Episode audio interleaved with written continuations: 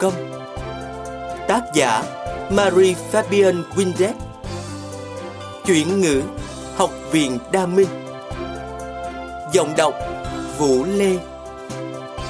Thực hiện Trung tâm Mục vụ Đa Minh. Lời giới thiệu. Tôi đã qua đời cách đây rất lâu. Thực vậy, Tôi lìa trần ngày 7 tháng 3 năm 1274 Và thân xác tôi giờ đây được an nghỉ nơi nhà thờ của anh em Đa Minh ở Toulon, nước Pháp. Tuy nhiên, thân xác là phần kém quan trọng nhất nơi tôi. Chính linh hồn làm chủ và hồn tôi đã có được khoảng thời gian tuyệt vời suốt hàng trăm năm qua bởi đã được ở trên thiên đàng. Nhờ ân sủng và hồng ân của Chúa, ngày nay linh hồn tôi nhìn thấy tất cả nam nữ học sinh trên khắp thế giới. Linh hồn tôi biết rõ từng người trong các bạn, trường bạn đang theo học, giáo viên đang hướng dẫn bạn về môn tôn giáo, môn số học hay địa lý. Tôi mong muốn các bạn sẽ hoàn thành tốt việc học ở trường, sẽ học được thật nhiều điều bổ ích, đặc biệt về nền tảng đức tin công giáo thánh thiên của chúng ta và sẽ trưởng thành để thực hiện những công việc vĩ đại. Điều này chẳng có chi lạ bởi cách đây nhiều năm, Đức Thánh Cha đã đặt tôi làm thánh bộn mạng các trường học công giáo. Ngài giao cho tôi trọng trách đặc biệt với mọi sinh viên công giáo trên khắp thế giới. Kể từ đó, tôi luôn luôn bận rộn giúp đỡ các nam sinh nữ sinh trong việc học của họ. Như đã nói, thân xác tôi hiện đang ở tại thành phố Toulon, nước Pháp. Nhưng linh hồn tôi vẫn còn sống mãi. Một ngày nào đó, linh hồn của các bạn và của tôi sẽ gặp nhau. Ngay lúc này đây, hãy tin rằng tôi là một người bạn của các bạn. Người bạn luôn sẵn sàng lắng nghe những khó khăn, kế hoạch và việc học của các bạn. Nhưng tôi là ai? Chương 1 Tôi đi học. Tôi tên là Thomas. Tôi sinh ra trong một tòa lâu đài ở nước Ý vào năm 1225 Cha tôi là một người giàu có, Bá tước dòng họ Aquino Tôi là con thứ ba trong gia đình. Thật tội nghiệp cho cha tôi. Ông có tâm hồn thánh thiện Và đã ấp ủ những dự định lớn cho cuộc đời tôi Năm tôi lên 6 tuổi ông đã gửi tôi theo học tại Đan viện Biện Đức ở Monte Cassino. Ông nói với các thầy giáo là tôi sẽ phải trở thành một linh mục. Cha tôi nói, hai đứa con trai lớn của tôi sẽ trở thành quân nhân như tôi và tôi nghĩ Thomas sẽ dấn thân phục vụ giáo hội. Tôi bắt đầu đi học với một tương lai đã được vạch sẵn. Tôi phải trở thành một đan sĩ và có thể hơn thế nữa. Cha tôi còn nói thêm khi tôi lớn hơn Tôi sẽ là viện phụ của đan viện Monte Cassino Đây là chức vị mà bác của tôi đã đảm nhiệm được nhiều năm Mẹ tôi, nữ bá tước Theodora cũng đồng tình với cha Bà thường nói với tôi Mẹ rất hạnh diện vì con Thomas. À Một ngày nào đó, Con sẽ là người trong coi đăng viện tuyệt vời đó. Lúc đó mọi người sẽ kính trọng con, Bao lâu con còn sống. Lúc đó tôi có thể nói gì nữa. Tôi yêu kính cha mẹ. Tôi được nuôi dưỡng để vâng lời cha mẹ. Khi gặp bác của tôi, Viện phụ đang viện Monte Cassino, Bác là một người đàn ông đã lớn tuổi. Tóc đã bạc, Mặc chiếc áo trùng đen, Đeo một thánh giá bằng vàng trên cổ Và một chiếc nhẫn sáng ngời ở tay. Tôi đã băn khoăn tự hỏi, Tôi sẽ trở thành một viện phụ trông như thế nào đây? Tóc tôi không trắng, Tôi không biết đọc. Và tôi có ý nghĩ rằng, Tôi không thể sống cố định tại một chỗ suốt cả đời được, Ngay cả ở một nơi đẹp như đan viện này. Cũng có những vấn đề khác nảy sinh nữa. Giả sử khi các đan sĩ không muốn tôi làm bề trên của họ Khi tôi đã lớn thì sao Hay giả như có những thanh niên khác có thể là viện phụ tốt hơn tôi. Cha tôi đồng viên. Đừng lo lắng về những thứ đó. Nếu ta muốn con trai Thomas của ta là người đứng đầu đan viện, thì nó sẽ đứng đầu.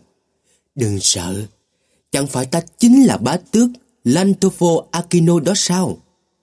Ta chẳng phải là cháu của hoàng đế Frederick Barbarossa vĩ đại đó sao? Tôi rụt rè trả lời. Vâng thưa cha. Nhưng trong tôi có một cảm giác là lạ khi nói những lời này. Tôi, Thomas Aquino, sẽ không bao giờ có thể là viện phụ dòng biển Đức.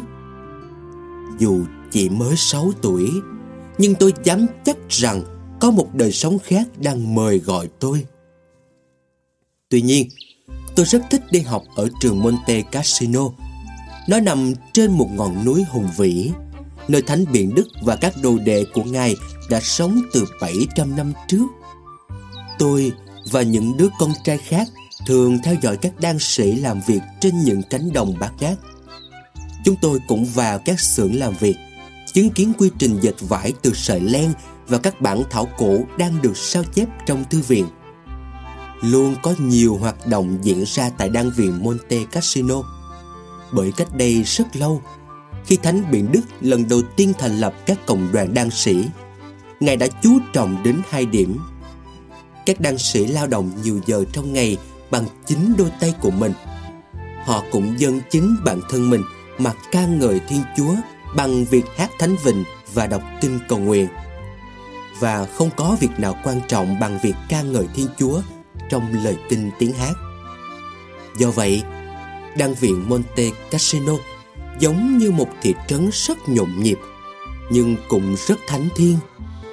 Các đàn sĩ nuôi trồng đủ mọi thứ cần thiết để nuôi sống chính mình cũng như đám trẻ học trong trường của đan viện. Sau đó, vào một vài thời khắc nhất định, họ đi đến nhà nguyện hát lời ca ngợi Thiên Chúa. Đôi lúc, khi nghe những con người thánh thiện này hát các thánh vịnh cổ, tôi tự hỏi liệu có tốt hay không nếu tôi sống đến hết đời tại đan viện Monte Cassino này. Mọi thứ rất ư trật tự và thanh bình. Nhưng ngay khi những ý nghĩ như thế xuất hiện Tôi nghe một giọng khác lạ trong linh hồn mỉm cười Con sẽ không ở đây mãi đâu Thomas. à Một ai đó sẽ là viên phù chứ không phải con Tại sao thế? Bởi đó là thánh ý Chúa con à Sao ngài biết? Ta chỉ biết thế thôi Và đừng mãi hỏi ta vì sao Tôi băn khoăn liệu ai đúng đây? Cha tôi hay là giọng nói đó? Dường như là tôi sẽ ở lại đan viện này mãi mãi. Nhưng năm năm sau, một điều lạ lùng đã xảy ra. Tôi được về thăm nhà ở Rocca Secca, một lâu đài rộng lớn, nơi tôi đã sinh ra. Bây giờ tôi đã 11 tuổi. Thật sung sướng khi được gặp lại gia đình, cha, mẹ và các anh em của tôi. Thoạt nhìn thấy tôi, mẹ tôi đã khóc. Nhưng ngay sau đó, niềm rạng rỡ hiện rõ trên khuôn mặt. Ôi, tô ma của mẹ, mẹ nhớ con biết chừng nào. Con đã lớn lắm rồi. Nhìn này Lantovo, em con thật sự rất to cao so với tuổi 11 của nó. Cha tôi hắn giọng thật to, nhưng ánh mắt vẫn rất từ tốn nhìn tôi từ đầu tới chân. Ông lẩm bẩm. Không đến nỗi tệ chút nào. Các đàn sĩ chắc hẳn đã đối xử với con rất tốt. Vâng thưa cha, đan viện thật là một nơi tuyệt vời. Vậy con đã học được những gì rồi con trai? Con học đọc và viết bằng tiếng Latin và nhiều thứ khác, mọi thứ một ít nữa. Khi nào con sẽ quay trở lại đó vậy cha? Một cái nhìn khác thường lộ trên khuôn mặt của cha. Này Thomas, con sẽ không trở lại đó nữa. Thay vào đó, con sẽ đi học tiếp ở Napoli, học đại học. Napoli, trường đại học. Tôi hầu như không thể tin vào tai mình nữa. Điều gì đã khiến cha tôi thay đổi như thế? Chắc hẳn có điều gì đó không ổn rồi. Có thể các thầy giáo của tôi ở Monte Cassino không hài lòng với cách tôi làm bài tập. Mẹ tôi khẽ nói. Thomas à, các thầy nói với chúng ta rằng con là một học sinh tốt và con nên có cơ hội để phát triển thêm. Họ nghĩ rằng ở Napoli... Cha tôi nói tiếp. Họ nghĩ con đã học được mọi thứ họ có thể dạy cho con. Ôi con trai, chúng ta thật tự hào về con. Học đại học ở tuổi 11. Khi lấy được bằng cấp, con sẽ là viện phụ thông thái nhất mà Monte Cassino có được. Vậy là giọng nói nhỏ trong tôi đã sai. Một ngày nào đó, tôi sẽ phải trở lại Monte Cassino để lãnh đạo các đăng sĩ khác, để sống tách biệt với nơi đô thị ồn ào, náo nhiệt. Nhưng trước mắt còn có cả một hành trình học tập ở trường đại học.